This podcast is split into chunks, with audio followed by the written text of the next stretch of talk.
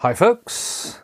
Uh, no, no content warnings this week, uh, but a great interview coming up, and I really enjoyed it, and I hope you will too. The other or next warning is that uh, we have a house full of animals. Four cats, two dogs, 20 chickens. I mean, the chickens aren't in the house, but you know, they make noise. And so there can be sudden animal noises. Occasionally, like with Sergey here, who's clearly, clearly intent on loving me right now, there is swearing, mostly at Sergey. That's fine. We swear. Sometimes we swear a lot. Probably not much this week. Just saying. But you have been warned. Again, hi folks. Welcome to Productivity Alchemy episode 206. I am alone this week. Ursula's not feeling well today. It's fine. It's just, you know, upset tummy. She'll be better by morning. I absolutely guarantee it. And if not, well, we'll figure it out. But it's not the COVID, and that's the important thing. Also of note is that, um, you know, it's, it's hot. It's been really hot, and that drops some of our outdoor productivity, but that does mean that some of the more indoory things we do uh, get done. um, the big thing was uh, we got a secondhand uh, love seat recliner yesterday, and moving that in the heat of the evening because it takes a while to cool down was intense. And I won't say that isn't contributing to Ursula's unwellness. I know I am sore in places I forgot could get sore. So, you know, it's a thing. Otherwise, uh, our productivity continues apace. Ursula goes out, she does words, I work, and I continue to herd cats on a project at work. It is sometimes you know, a little frustrating. It's a lot invigorating, and I am learning a lot of the other skills. Like I have all of the technical stuff. I'm really improving my meeting skills, right? Running a meeting, not like running a public speaking event meeting or doing a crowd warm up, which is a lot of the public speaking I've done in the past, or even like, you know, a tech talk. This is, it is completely different to be literally running a meeting and trying to make sure you get through things on time. And, and it, it's a real skill. And so it's something I am learning and working on improving pretty much all the time. But it's great. And I also got to write some really good code this last week. So I'm really happy about that. Uh, we have a holiday coming up here in the US. Excuse me. Uh, which means I have a four day weekend, which is awesome. And I plan on sleeping and probably recovering some from moving heavy objects in pieces and then reassembling them. So yeah, yeah, that was, that was a thing. It's just not the same without Ursula, isn't it? Just, just not the same anyway that's pretty much everything I've got for this week. No tangential discussions, nothing uh, too exciting going on right now, except it's summer and we're getting cucumbers, and I think the tomatoes are almost ripe, and that's really cool. So, with all that in mind, let's talk about our interview. I had a chance to sit down um, about two weeks ago, maybe a little longer, with Gerald Leonard. Gerald is awesome. Gerald is the author of Workplace Jazz and Culture is the Bass. He is a f- jazz musician. He is a productivity consultant and expert. He has um, just all energy, absolutely fantastic. And I'm really excited to bring you this interview because I had a really good time and it was a lot of fun and I got a lot out of it and I hope you get a lot out of it. So without further ado, we'll be right back after this.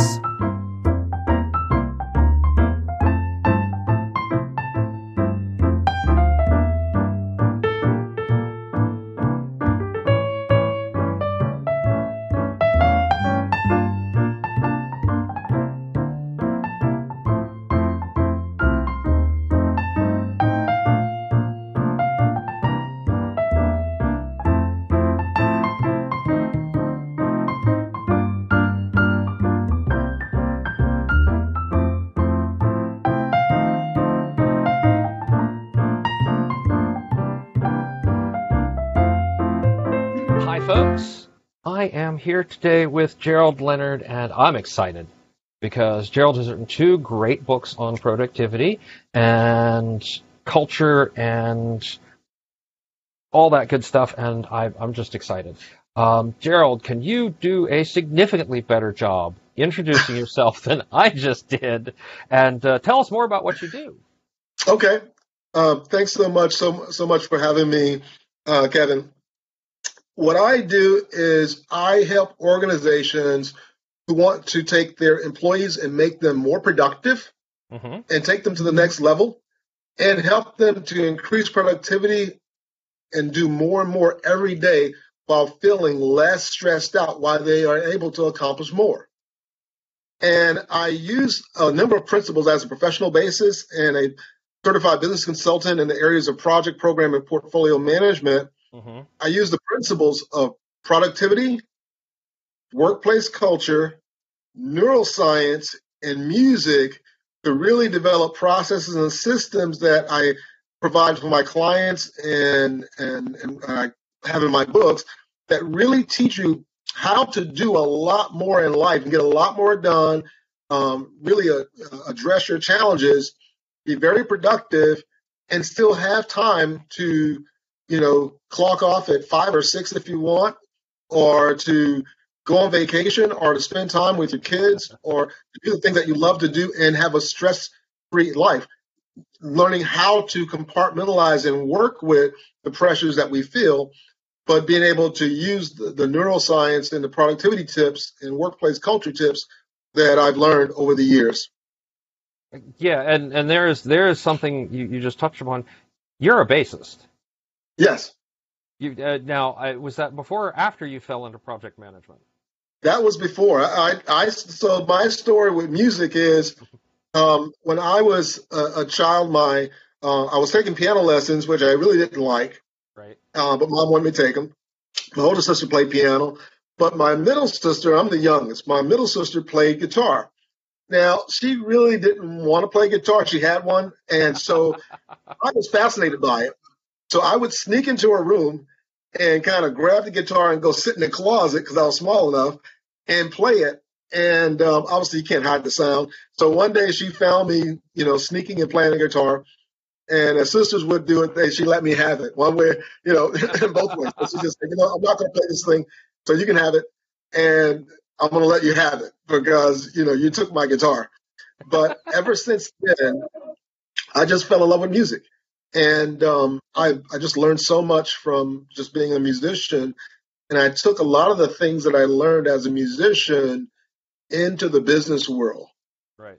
You know, that's a lot of what I write about in my books is how I've, how growing up as a musician all of my my adult life or since I was, you know, 10 years old, all those lessons, um, I realized I could transfer them into other areas like practicing, like listening, like collaboration, uh, like win-win scenarios, um, constantly growing, finding great coaches, all these things you learn as a musician that your kids learn, and and it's such such so amazing. So it really it, it gets under my goat when I hear about schools that don't want to participate or they won't, don't want to support the arts oh, because yeah. our children learn so much.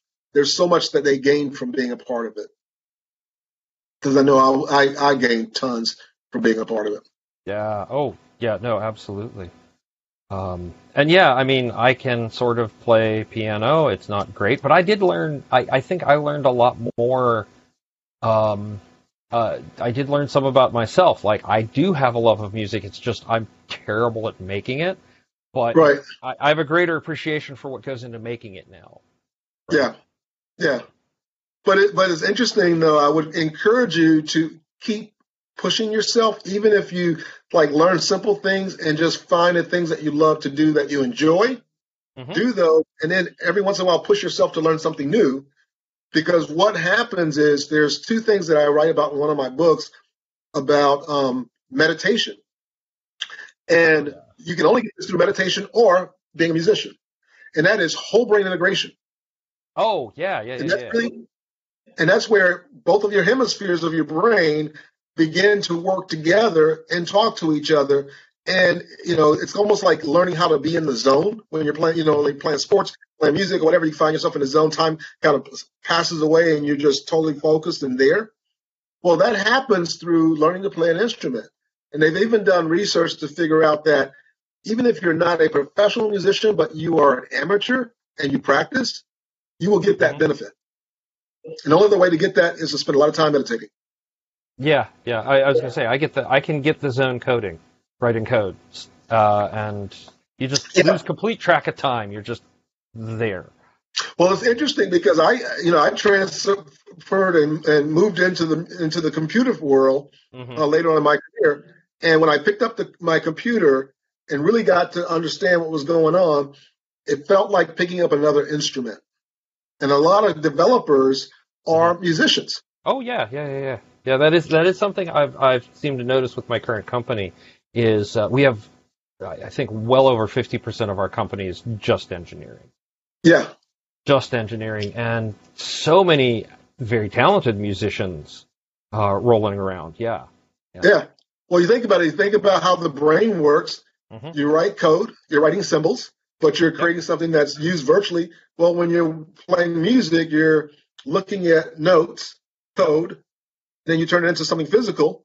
And so there's a lot of the same parts of the brain that you use in mathematics and computers that you also use in music. Hence, ah. if you develop music, you also develop those other parts of the brain. That is fascinating. Um, I'm gonna have to let that one that one sink in and percolate a little bit. That's just you're blowing me away with that one. Um, so back on track. Back on track. um, how do you yourself like stay productive? Well, um, so I do a number of things. I, I have kind of mapped out my mornings, and really mornings for me is a really big thing. Um, I'll be very um, open with you. I have a torn rotator cuff right now oh. on my right shoulder, and I'm um, and I was scheduled to have surgery. I had to reschedule it, and I've been having to learn how to deal with the pain. But but my long story short to being productive is I had to reassess things. And I also started doing, and I know a lot about the energy um, like meridians and energy and acupuncture or acupressure. That's what I would do. Uh, I'm not really into the pins, but I do the uh, like the electrical needle or yeah, yeah, yeah. And, and, then uh, the pressure points. But I started doing qigong, and just what I would do in the morning is I get up around five. I'll do 30 minutes of qigong. I have a Peloton. I ride my bike. I study my scriptures. I have um, I've done something else called photo reading the program where you actually learn how to read books really fast, and you use your. It's based on whole brain learning and whole brain oh. knowledge. Um, and so I kind of have a routine in the morning that gets my day going, and I integrate throughout my day concepts like brain gyms. So brain gyms are physical exercises that you can do throughout the day that instead of having to drink tons of coffee and mm-hmm. um, all those other energy drinks, I stop do like a five minute uh, brain gym routine, and all of my energy comes right back because you know we're like the power plant. We create energy. We don't have to go and get energy. If we know how our bodies work, we can actually rejigger our bodies to create energy. And so by taking the lessons I've learned from project management, taking the lessons I've learned from music, which is practicing and those things, I kind of have a, a, just a rhythm or routine and I'm pretty disciplined about it. But at the same time, I'm human uh, and I'm flexible. If something comes up, I adjust. But those things have really helped me to be productive. And I, I, I like that it's so often a routine and not a schedule. Um, right. Because a routine is certainly much more flexible than saying, no, at 9 a.m. I do X, at 10 a.m. I do Y, at 11 a.m. I start my meetings for the day you know, because that leaves no room for, um, you know, the dog has to go out three times because she ate the wrong thing that day. Yeah. Or, yeah. you know, or in my case, you know, the chickens are throwing a fit because it's, um, because I haven't been out with the mealworms soon enough. Um, you know, like I can't, I can't look at the dog and say, I'm sorry, your times to go out are. Um, exactly, exactly. You know. Now, now I'll be honest. I do have my morning routine on my calendar. Yeah, Yeah. Okay. I use it as a, but I use it more as a guide and a checklist mm-hmm. than beating myself up with it to feel guilty that if I didn't do it exactly the way I had it planned. Okay. So it's a reminder of what my morning routine is, but not a a a um, a constraint to just mm-hmm. you know where, I, where it makes me feel guilty if I don't do it because I realize that I'm human and I'm I got to be flexible with things that happen. Yeah, yeah, and the part of that is uh, I think um, many people have trouble forgiving themselves when they miss. Yeah, and yeah, because yeah. because we get become perfectionists and we think that if we you know if we're just perfect at it, and then and then what happens is we stop enjoying the process becoming, mm-hmm. and we get caught up in that. Then, then we stop doing it altogether. Yep. Yeah. Cool. Oh, what about your uh, your calendar? Right. Um, so, so what about my calendar? What do you mean? Well, I was going to say um, that's a great segue into uh, systems but find valuable. Okay, like systems that I use. Um, systems, techniques, habits. You know, whether it's it's tech. You know, like I sort of for work at least, uh, I, I kind of have to rely on my calendar a lot to make sure I don't miss meetings. But yep, um, yep. You know, but I've also got like you know my, my planner with my my daily habit tracker stuff like that. Yeah, and so I have like um, I use Outlook, and I have I've mm-hmm. customized Outlook to where, and in fact, I have one of the sheets here, um, and basically, you know how in Outlook at the top and at the bottom of a one day page, I'll, I'll just show you. Yeah, yeah, yeah, yeah, yeah, yeah, yeah. Okay, you have the you have the. What I've done is that my at the top, I use all six areas at the, at the top and the bottom. So there's three mm-hmm. areas at the top, areas at the bottom. So I have my calendar and I color code my calendar. So basically, I use the categories inside of Outlook. Mm-hmm. So personal things are one color, business meetings are another color, reaching out meetings are another color.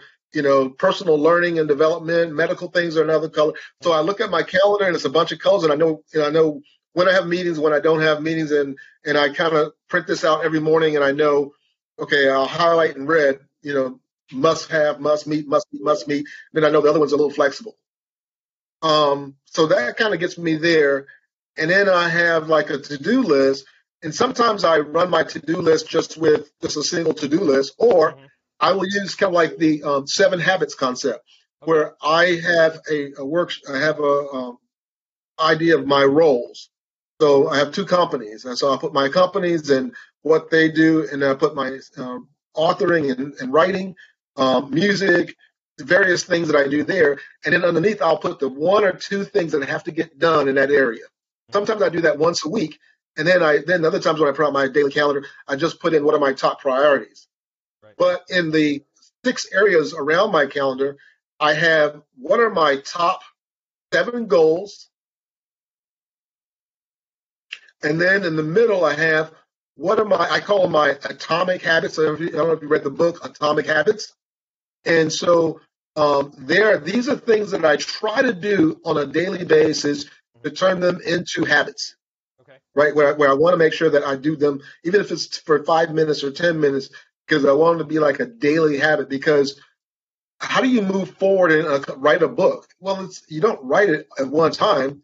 You write one word at a time. You write 15 minutes a day, or you write 30 minutes a day, and you make it a habit so that by the time you're ready to write the next book, you already got a ton of stuff that you can pull from because you've gotten in the habit of writing. Um, then over in the next column, I have, you know, what's important now and what are my values. So I list out what my values are to remind myself, hey, this is what I said is important to me in life. At the bottom, I have um, what are the five things I'm going to do on a daily basis to market my book, whether it's a social media post, make a phone call, talk to my PR uh, manager, you know, something that's going to move my me marketing my book or whatever. Be on a podcast. Um, be on a podcast. exactly. and then, um, and then in the middle, I have at the bottom, I have what books am I reading this week? Okay. And again, um, I learned about this company called Learn Learning Strategies, and learning strategies. Um, this is a guy named Dr. Paul Scheele. he has developed, during his PhD, he wrote a book called uh, Photo Reading, and American Express hired him to, to teach their people how to do this because they were so inundated with material. Mm-hmm. But what he got into was this concept of whole brain, and so it kind of gets into neuroscience a little bit. Right, right, right. But what? But the idea is that our non-conscious and subconscious minds run most of our life. Right. And they take in information much faster. So if you structure your reading to engage your non-conscious and subconscious mind first, and then bubble up what you want to consciously know about the book, you can get through tons of book much fast books much faster than sitting there reading every single word of a book and you go what did i just read? I have no idea. And so so I, I keep track of that. And then i have the other section which is um, my music. You know what, what things am i doing musically and and um, and so on so i use that little process to kind of help me to be productive and uh, you know i have uh, again i use iphone i have apps on my iphone that i use um, and so i'm very much into automating certain things in technology and so on and so forth Oh yeah. Uh, what was it? Now, one of the things that I do as well mm-hmm. that I that I started doing a few years ago, um, and is to um, I write. I took some goals and I turned them into affirmations. Okay. And for the first year or so, I would write out my affirmations listening to meditative music by hand every morning. And so they can be short statements, but by writing them out, one, you're imprinting them on your brain and on your subconscious. Listen to meditative music puts your brain in the alpha and theta wave state, where your brain is much more in the learning mode and memorizing mode. So then throughout the day, I'm thinking, okay, how am I going to accomplish this goal? Where am I doing? And all these different ideas because now I've I've I've impacted and highlighted my reticular activating system, which says this is important to Gerald. Go find out how to make it happen. And, and it's interesting that, that is that's actually a, a combination of of uh, kinesthetic learning and you know um, definitely you know getting your mind in the right place for what you're doing and it's like combining three or four different things that's that's really cool into holy crap it's almost like a jazz composition isn't it there you go well you know it's, it's, what's interesting is that and, and I, I, did a TEDx talk. Mm-hmm. Now, the TEDx talk, there's a story behind the TEDx talk. And so, long story short of the TEDx talk is six weeks before I'm to deliver my TEDx talk, mm-hmm. I have a major bout with vertigo. Oh, no. Now, this wasn't the regular vertigo. Mm-hmm. You know, some people have vertigo, the room spins, you get sick, and then, yeah. you know, you go to the doctor, they do this thing to your head, and a couple days later, you're back to normal. Right. That wasn't me. Oh. I went through this thing. They had to call an ambulance. I was taken to the hospital by an ambulance. They had to give me some medications to stop the vertigo because it wouldn't stop on its own. My eyes are going shifty back and forth vertically. Um, the, I, I spent a day and a half in the hospital. The doctor looks at me and goes, "You need to see an ear, nose, and throat specialist. I can't do the normal, you know, twist your head, twist your neck thing to get you back to normal." Come to find out, it impacted my right inner ear nerve by 86%. In other words, I only had 14% capability in my right inner ear nerve, and it wiped out my vestibular system, which is how you balance. Yep. So I came home six weeks before my TEDx talk with a walker, unable to walk. Oh, God. so I'm sitting, I'm laying in bed. I can't look at my laptop. I can't mm-hmm. listen. I mean, I just have something on the background, but I really can't listen to it. I feel like I'm on a big ship with a mic with with a concussion. And again, if I get up to try to walk, I got to grab a walker and, and use that because I can't bounce by myself. And I'm laying there thinking about how am I going to do this TEDx talk? I my my first I didn't think I'm not going to do it. I thought, how am I going to do it? Right, right. And I sat there and I realized, okay, I'm a musician and my talk is about the, you know, what if practice is performance, the neuroscience of practicing. Mm-hmm. And one of the things that I learned was from one of the books I researched, Dr. Uh, DeSimone wrote in a book, uh, The Mind That Changes, The Brain That Changes Itself. that if you have a brain injury and you have musical talent or whatever, or you have a specific talent, you can begin to use that talent and it forces the brain to start working in a way that it will reorganize right. and work around, use other networks and work around that block. So as soon as I could, I hobbled over, to, you know, to my office, which was next to my bedroom. Right. Picked up my bass and I played for an hour. Okay. Got picked the walker back, went back to bed. The next morning, I got up and I felt different. I was able to hold on to the walls. I didn't need the walker. Hmm. I went back to my room, played for two more hours. Within a day or so, I am playing my bass and I'm slowly now I can walk downstairs. The next day I can walk to the mailbox. The next day I can walk to the front of the house. And this walking is literally consciously thinking right foot, left foot, like a little bit, mm-hmm. like an infant. I couldn't walk unconsciously, like we just kind of get up and just walk and don't even think about it. Yeah, I couldn't yeah. do that. I had to literally reprogram my brain. But I, by doing that, by pushing myself to walk and playing music, it literally, by the time I got to my ear, nose, and throat doctor, had rewired my brain that I was able to walk in unassisted. Yeah, yeah. And then they had me go through brain gyms or, or physical activities for for like mm-hmm. neural um, physiology kind of, kind of stuff. And that's when it really hit me and dawned on me the power of brain gyms and these little body movements that will rewire your brain. And six weeks later, mm-hmm. I was on stage and I delivered my TEDx talk. And at the end of it, I played a song that I wrote called Vertigo. yeah, it's it's amazing um, because yeah, that's I, I was gonna say um, I've done some research on strokes, right? And part of what happens with a stroke is it cuts off like the pathways, and so yeah. uh, you know a lot of the the of brain injury is actually rerouting and reestablishing those pathways. And and if there's a better way or, or a more expressive way than nope, you're going to get up and do two hours of PT every day, um, then I'm all for it. Exactly. Exactly. And in fact, the doctor told me, he said, if I wasn't a musician, um, I would have had to go that route of, you know, PT just all the time. And it would have taken me a year or two to kind of get back to where I was. But because of how music activates and what it does to the body and how it activates the brain, um, that I was able to use the gift that I had been given of music to, to help heal myself with God's grace. Yep excuse me for just one second. No problem. Cats and dogs, and uh, and they they interrupt.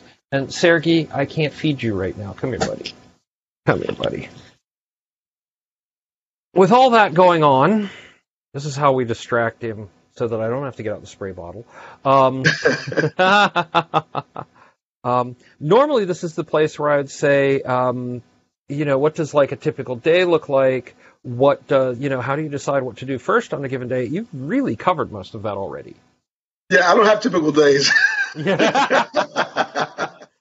but you've got your routine and that's the important bit i, I, I got a routine and um, and you know again uh, my companies are a consulting practice mm-hmm. where you know i'm doing work with um, you know large um, state and federal agencies as well as um, uh, companies like Mastercard and mm-hmm. others, and I have a, a, team. And so, you know, the CEO of that company, and then I have a company. Uh, that company is called Turnberry Premier, and then I have a company called Leonard Productivity Intelligence, which is an online magazine. And I, and I use that to write my books. The music that I write, uh, I'm published. I put it out underneath that brand, as well as an um, an online course uh, that teaches a lot of the concepts that I'm talking about now, but it teaches them in the sense of how do you move forward, understand the principles of neuroscience so that you can really get a lot more done, but also be a lot more in control and relaxed and not just overwhelmed by everything that's coming at you, but by learning how to adjust. Because there's there's so much that that um, I think folks need to learn about, or, or you can learn about when it comes to how to maximize you know what we've the gift we've been given, which is our brain, not just using our conscious mind, but actually using our subconscious and our non-conscious mind. Yeah.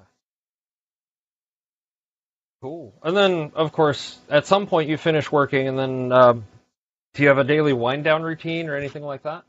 Um, not really. I don't because the reason I say that is what I get to do. I've I've been fortunate enough to combine my love of music with, you know, I've always been a kind of a proactive and productive kind of person. Um, I love reading. I would do it as a hobby. I would play music as a hobby. So it's kind of like I wake up and what I get to do all day long are things that I would do for a hobby.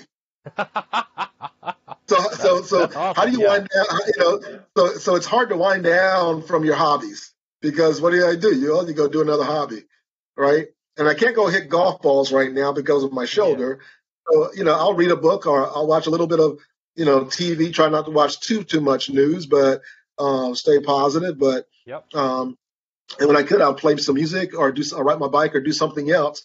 But you know, so I kind of it's it's it's who I am. It's kind of like what I do during the day as with my job and work is kind of who I am as a person. And then and that and that's kind of how I write my books, to where it's like it's just authentically who I am. You know, I'm a musician, I'm business consultant. I love to talk about neuroscience. I love talking about productivity. I love helping companies with their culture, and that's just well. Yeah, yeah. Um, cool. All right, are you ready for uh, the fun questions? Sure. All right. Um, the first of those is what is the best advice you've been given, and or what's the best advice you would give someone? Okay, so the best advice I've been given, there were two things I was given as my best advice. Mm-hmm. The first one was to be a lifelong learner, never stop learning. Um, because when we get on this journey, and you, and here's how you learn from two things: it's either the books that you read or the people that you meet.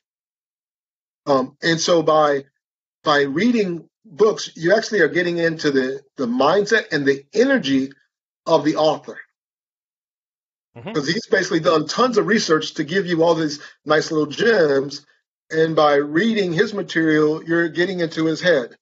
So the best way to get outside of your head or get outside the box is to get into somebody else's. So reading, and then uh, you know when when it's possible. Obviously, it's not been possible in the last few years, couple of years or so, a year with everything going on. But I love traveling, or I love meeting people. I love networking. So you know, I've been doing a lot of virtual networking and just yeah. meeting other people or attending some webinars, and then I'll follow up and reach out and do like a virtual coffee like this, mm-hmm, mm-hmm. and just to get to know people, uh, even over Zoom, and it just expands your horizon. Oh yeah. Of, of, so that's those are so that's one that's one of them. The second one, I said it was two. The second yep. one was trying to remember what that second one was. I'm sorry. Um, I got so caught up in the first one. No, no, no. oh, it was it was from a consultant who was a friend of mine that said write a book. Oh, okay. and he was he was a he was a really good consultant, uh, a really authority in site, uh, very humble guy, and he was teaching a, a, class at a college, hit one of his courses at a at a college, mm-hmm. um, and we met for lunch, and he was like, "Go, go you got to write a book," and he had written seven. and he's probably working on his eighth or ninth at this point, but it was one of the best pieces of advice that was given to me because it forced me to think through what I know okay. and to codify it and write it down. Because mm-hmm. once you do that, you synthesize a lot of things that you know, mm-hmm. and it really helps you to um, to share that information. And obviously, for my clients and others, it, it, then you're presented as an authority because you've actually spent time researching and putting the material together. So it takes your game to another level certainly better than having four years of podcasts to say, I know what I'm talking about. Look at all this stuff. Uh, no. Takes about the same amount of time, though. Yeah, it does take, but, but uh, put it this way you got a lot of content to turn into books. Oh, yeah. Yeah, yeah, yeah. Um, and the credits, you know, here are my thanks too. You know, all the. exactly. exactly. Yeah. Um, cool. Uh, all right, so we've got two questions left. Okay. And and so I I like to go out on a happy note. So we're going to go with the and I'm putting this in air quotes sad but easy question first. Okay. Um, how do you deal with failure or when you miss a goal?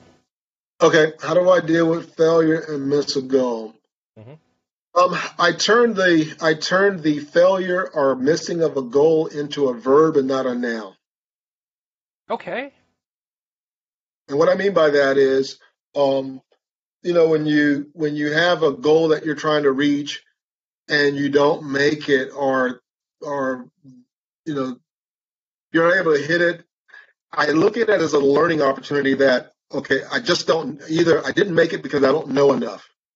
Mhm. I don't have the right message, the right medium, the right modes. Uh, I'm still learning and trying to figure this out. So it, it's it's it's more of a learning and not a failure.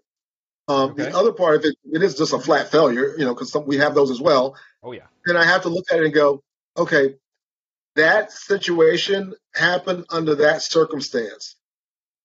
That situation and that circumstance doesn't define me as that person. It was a thing. It was a thing that happened. In other words, it was a verb. Yes. Yeah. Yeah. Like failing is okay. So I failed at something. That's a verb. I'm a failure becomes a noun. Right. Right. right. Our our language is really important because our language impacts our physiology and our language impacts the neurochemicals that our brain produces. If I say this is a this was a failure and I'm learning, then that makes me curious. So now my brain starts producing oxytocin, dopamine, and serotonin. Mhm. If I say I'm a failure and I feel bad, my brain starts producing cortisol and adrenaline and other depressive drugs, and I feel horrible. Yes. And it, act, it impacts my digestive system. I don't sleep well. All those negative things is just a Mhm. chemical reaction of a bad thought. So I'm very careful with my language, and I'm very careful with my thoughts. All right. Other side of the coin. Yeah. The the happy question. Okay. Right?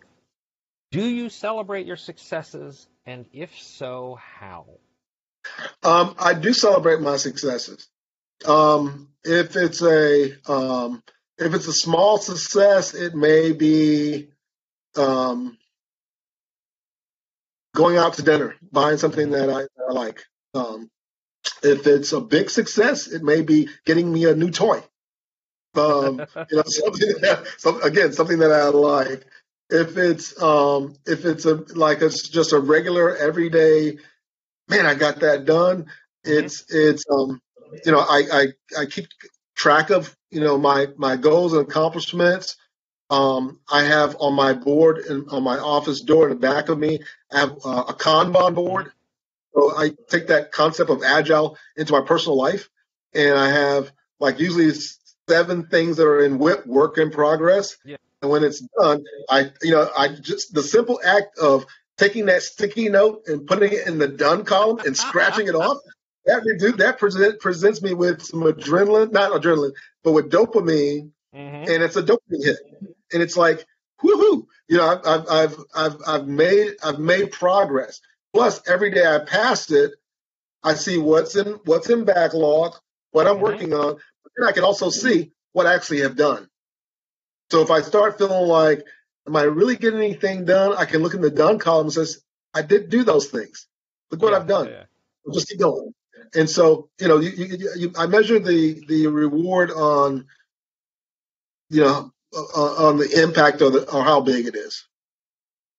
And I, I find it interesting, like, we use digital Kanbans all the time now, I think. Yeah. I think everybody does it, but there still is something very different from, you know, either dragging and dropping it from in progress to done or clicking the done button and having it appear in the column. There's, there's still something about that physicality of moving a thing, a physical thing from one column to the other. Right. Like, yeah, I keep a little um, magnetic.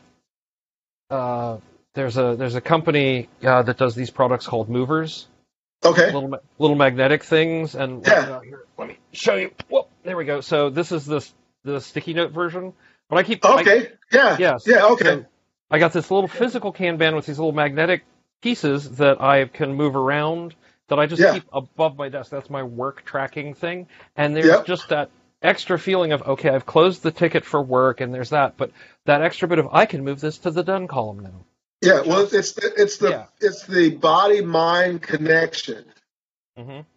and and that's why you know um, um, one of the things that I've I've discovered that this is a tech tip.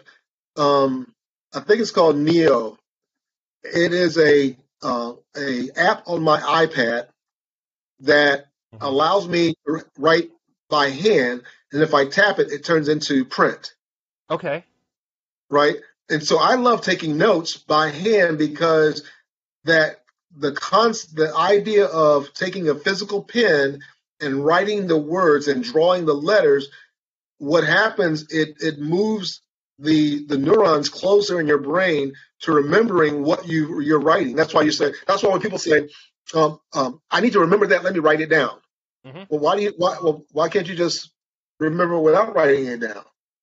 that physical that physical action actually changes your brain state and moves neurons that are related to that activity closer together. So the physiology of grabbing that Kanban sticky note, putting it on the uh, on the done column, Mhm. scratching it out done, that gives you a physical and a neurological release, and you know the good hormones or neurochemicals. Oh, I'm, I'm I, I am definitely one of those people who is who who remembers things better by writing them down. Right? We all are. Yeah. Yeah, Um, we all are. I was going to say my wife has ADHD, so maybe not so much in her case. The writing down is much more of a if I write it down, I'll be able to find it again later. So Got you. yeah, yeah, yeah. But yeah, no, I, I, I always take physical notes during the interviews, um, partly because it helps me remember it better, and partly because no one wants to hear me pounding on the keyboard as I'm taking notes in the middle of an interview. right. That's everything. Excellent. Um, yeah. So, all right, you've you've alluded to the books. We've we've done some brief things. Tell me about the. Okay, so so the first book, uh, "Culture is the Bass," Yep. um, that was written back around 2016, and that came around that time the song came out, "All About That Bass." Oh yeah, yeah, yeah. And- I had formulated the idea, and um, and was had taken a workshop with a gentleman named Willie Jolley, who's uh, uh, one of the top five speakers in uh, NSA and with Toastmasters, and him and his wife, and he was also a jazz musician. And they, they really just kind of helped me to to Mhm. codify my idea. And here's a you know a tip, you know, again when you're trying to do something like that, go outside of yourself because if you're inside the picture, you can't. If you're inside the frame, you can't see the picture. Mhm. You need somebody else to kind of help you to see it. And um, and so by that and doing a lot of research, I was able to kind of come up with that. And I wrote it based on work I was doing with one of my clients, which is a very large um, Department of Transportation agency, state agency. Um, and it was how we worked together that and created this culture that we were to get a lot of things done in an environment where a, a company previous to us came in and couldn't. And the only thing that was different between the skill set and the technology Mhm. was our approach and how we handled the, the, their organizational culture. Okay. Yeah. And so that's where the idea that culture is the base. Like, Mhm. you know, all great music has a great baseline, and all great companies and organizations have a great culture. And then workplace jazz came when I was still at the same. age. They're still one of my clients. that one came from um, working and uh, meeting a lot of different musicians Mhm. and kind of wanting to write a second book. And I started working with a literary agent. So after my first book, I actually uh, was discovered by a literary agent. So signed up with a literary agent, Yep. and we chatted about it. And actually, the, the the the name of the book came from him because I had a different name for it. And he looked at me and goes, "You're like this. You're this musician. You're this bass player. This." He goes, "What about workplace jazz?" I was like, "I like that." And everybody I've shared it with, they just they love the concept. So I've actually gotten the logo behind me, trademark, Mhm. and I've just ran with it. And uh, my publisher now, Business Expert Press, they love the book. It's actually turning into an app as well. Um, and I wrote a song that that um, that my my uh, music producer, and I had um, um, Phil Perry, the, the R&B Hall of Fame singer, is uh, singing on that that song as well. Oh, nice. And so it's the whole idea behind that one is jazz musicians have a way of developing a high performing team that's natural. Let's say you got these three or four guys who are playing in this band and they're all playing different instruments, but they all work on their instruments. They're all specialists mm-hmm. in what they do. But when they come together, they have a single vision. They have to listen to each other. They have to be open to feedback. They have to surrender to support each other. They have to have aspir. So you got all oh, these yeah, different yeah. models. So, so what I did was I took everything I thought about that I've experienced as a musician, did some more research around it, and then came up with a nine-step framework that says, "Hey, these are the things that musicians do naturally. That if you learn right, to do them as well, you can build a high-performing team and have that emotional connection that musicians have when they're playing. When you're sitting there just you know ghoul-eyed listening to your favorite band, wondering how are they doing that. Um, you can do the same thing and have a have that work at your within your work environment. Yeah, yeah, yeah, yeah, yeah. And um, I I think about and suddenly I can't remember the name of the musician, and it's killing me. Um, but he did. Uh, he was pianist, jazz pianist. Um, I want to say Epistrophy was like the track, and now I can't remember his name. It's killing me. Um, but um, was it Freddie? Was it Freddie Herbert or or um, or was it um, he just passed away recently? Um, Chick Corea. Further back, further back, further back. Yeah. Bud Powell. Um, Thelonious Monk. Monk. Thelonious Monk. There it is. There it is. Um, and uh, they they had unearthed some some old recordings of yeah. Thelonious Monk at like Carnegie Hall that they thought were lost forever. And, yeah. And there's, but there's a, a um, uh, there's this synergy that builds up. I hate using that word, but it's true. Yeah. Um, because like you rehearse and you rehearse, but every single performance is different. But it's because, but because you're all working in harmony, you can do that. Yes. Right. Yeah, and you're in tune. It's it's like mm-hmm. it, it music provides us with a spiritual the ability to have a spiritual connection and communicate at like a whole whole different level. It's almost like we're communicating like there's a part of you that communicates consciously. Yep. But there's also a part of us that communicates subconsciously. Mm-hmm. And when we're in agreement, you know, uh, one of the things that I've done is, is uh, certification in, certif- in conversational intelligence, which is what's the neuroscience behind when we communicate with each other. Right. And a big part of that is when we are in that kind of environment and we are supporting and encouraging and, you know, um, synergetic, if you will, our brains begin to synchronize. Right. And even, and so that's when you see musicians, they're not even looking at each other and one slows down, other ones slow down automatically. Mm-hmm. Because it's almost like their brains have now become, it's like their brains are talking to each other and they don't even know it. Because it's happening non consciously. And you can see, I mean, just watch any great concert and watch the musicians when things begin to change and flow back and forth. All of this is happening, and these guys have their eyes closed, looking away from each other, but they've just, they're so connected that that happens. And you know, my, my, my one of my goals is to help organizations realize that mm-hmm. you can almost create that same environment by developing these same principles within your organization. Yeah, I, I remember um, many many years ago. I was a Smashing Pumpkins concert. Okay. And you know they do. I I am so excited that concerts are starting back up because I yeah. missed it. Um, but uh, um, they did all the hits, and then they, you know, all the stuff from the past albums, and then the first encore. This is how long ago it was. Was um, uh, the big hit at the time, 1978. So this is the Mellon Collie and the infinite sadness era. That's how long ago it was. And um, after that, when they they came back for a second encore, but everybody heard that most people had heard the song they wanted to hear and had started to leave. But the band just got up there and jammed. Like, not anything they had done on albums, just sort of a, we're going to play now. And that may have been one of the most amazing experiences because, yeah, there was definitely this harmony and this intercommunication that was happening between the members of the band Right. without having to like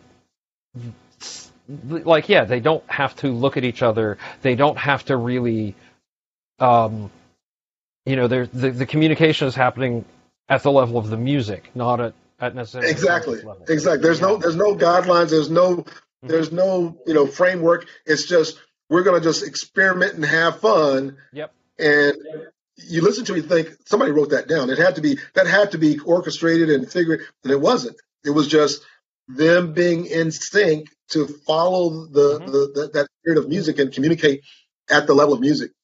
Yeah, yeah. Anytime I get a chance to see a, a band just noodling around, it's Yeah. always an amazing experience because you know they're they're just exploring and interacting without having without the pressure of we have to get a single out, we have to get this performance done, we have to yeah. Exactly. yeah. Exactly. All right. Um, that is just about everything. Uh, our last thing is, um, do you have a charity you would like us to tell our listeners to support? Yes, Kiva, K I V A, Kiva.org. Um, I I joined Kiva. I think it was either 2009. Mhm. After I read a book and they and the book mentioned Kiva, so I looked them up, and I and it and it just you know, for lack of a better word, melted my heart from the standpoint of seeing, you know, and I had traveled internationally before. I went to the Mhm. Philippines and I had, you know, you, you, you, go to a country like that and you go to different neighborhoods and you're like, Mhm. You know, there's no poor neighborhoods in America. When you, well, no matter how bad they are, when you see something, when you see something like that, Yeah, yeah. and they got you know sheds over the, with sheds over their houses with bricks holding it down, and that's their whole house. And ten people live in this one room in the dirt floor. You know, just just all those things that that are, that are like that. And I started, you know, just once a month, you know, giving the minimum donation, and then over time, over the number of years, it's built up to a, Mhm. a significant sum. But I never take it out; I just keep lending it. Right. And you know, let's say every three or four months, I go in my account and I I go and find, you know, various groups around the world, Asia, Africa, South America, you know, and they're these are people who are not saying, just give me a handout. They're saying, I'm trying to make things happen in my own life. I just need a micro loan right. to help me. And you know, I don't care if the money comes back or not because you know I'm- interested in just helping that person. And I remember when I first started my own company with the fear of how am I am I going to make it? You know, I got bills, blah blah blah. And I went into my Kiva environment and made a bunch of loans. And by the time I read everybody's stories, I walked out of that experience saying, I don't have a problem. Right. You know, I got to go find some clients. I got to go do this. I got to do that. But in comparison to what these people are going through, I don't have problems. And so it's really just been a way for me to stay grounded, but a way to give back and to re- to help others who are trying to help themselves. That is absolutely awesome. So, um, cool. Uh, thank you, Gerald. Well, thank you. so much. You know, and Yeah. if you when your next book comes out and you want to come back, just just drop me a note. We'll make it happen. Well, I'm, I'm looking for, I'm looking to probably put something out in 2022. Cool. Uh, I'm working on the concept right now. It's called productivity intelligence. and but I'm also also kind of playing with the idea of turning the workplace jazz into a series of books. Mhm. Um, and so um, working with my agent on that and my publisher and my uh, PR firm and my publisher. But um, but yeah, there's a there's a website, Productivity Intelligence Institute, where I'm writing a number of articles around this very topic that we're talking about. Mhm. And, um, and promoting that, and some of the things that I've shared about whole brain learning, I'm talking about on there as well. and and that that reminds me, there was one thing I forgot to ask, and that is, where do we find you online? Productivity you know, Institute for sure. yes, I would say if you go to geraldjleonard.com, mm-hmm. that's my main that's my main personal website. I have a bunch of other ones, but that's that one. Everything is linked to that one. Oh, so yeah, um, that is absolutely awesome, and uh, I I cannot wait to uh, excellent. To, to well, Kevin, thanks so much. I really appreciate the conversation. Oh yeah, yeah, and um, uh, no, I thank you for for taking the time out to talk to us today. No problem. And, I'm glad to be here. And uh, for the people at home, we'll be right back after this.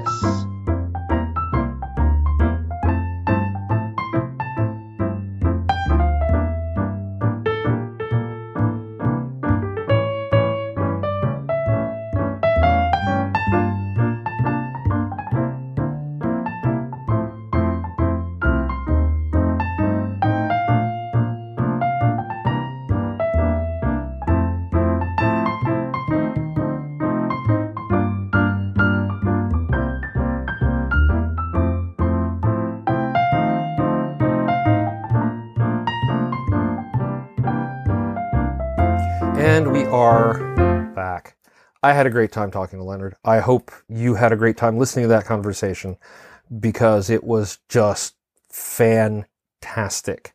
Um, hello, Orange Cat. I have an orange cat on my desk now.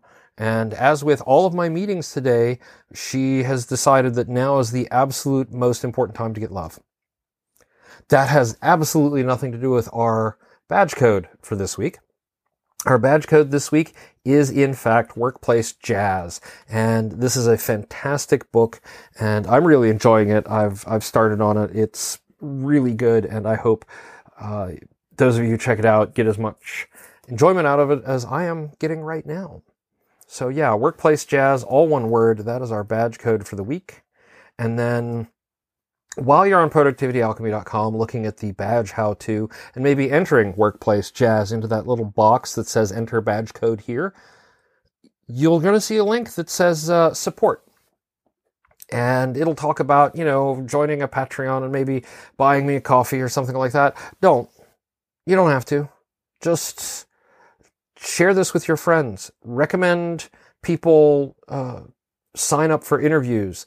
Um, share, like, do all that stuff, but don't give us money. Like Gerald said, um, take some money, make some microloans over at kiva.org, and then when those come back, take that same money and put it into more microloans. And let's make the world a better place and help out some people who want to improve things and are not just straight up looking for handouts. I mean, it sounds weird to say it that way. There's nothing wrong with that. But these are people who have businesses, who want to start their businesses, who want to improve their lives. And so kiva.org is the place. Um, so yeah, take the five or ten dollars or, or whatever it is that you were going to give us over the course of the next six months, um, and invest in somebody's future, right? And if they pay you back, great. Take that and invest it in somebody else's future. I mean, that's, that's what it's all about, right? Um, so that's it for this week. We are going to be back next week. Uh, next week is a letter show. Uh, I know it seems weird, but this is it's this is releasing on July 1st, so it, it, seems like it's been a really short amount of time since the last letter show, but it'll it'll even out. It'll even out. Um, so we will do that and we will be back next week. And if you have any letters, you can put them in the comment form. You can email them to kevin at sonney.com. Uh, you can, you know, put an info dump in a Twitter direct message, whatever, uh, and I will, you know, add it to the list. And that's that. So thank you all for listening. Um, I hope you are enjoying whatever season it is in your part of the world, and do your best, folks, to um, Stay productive.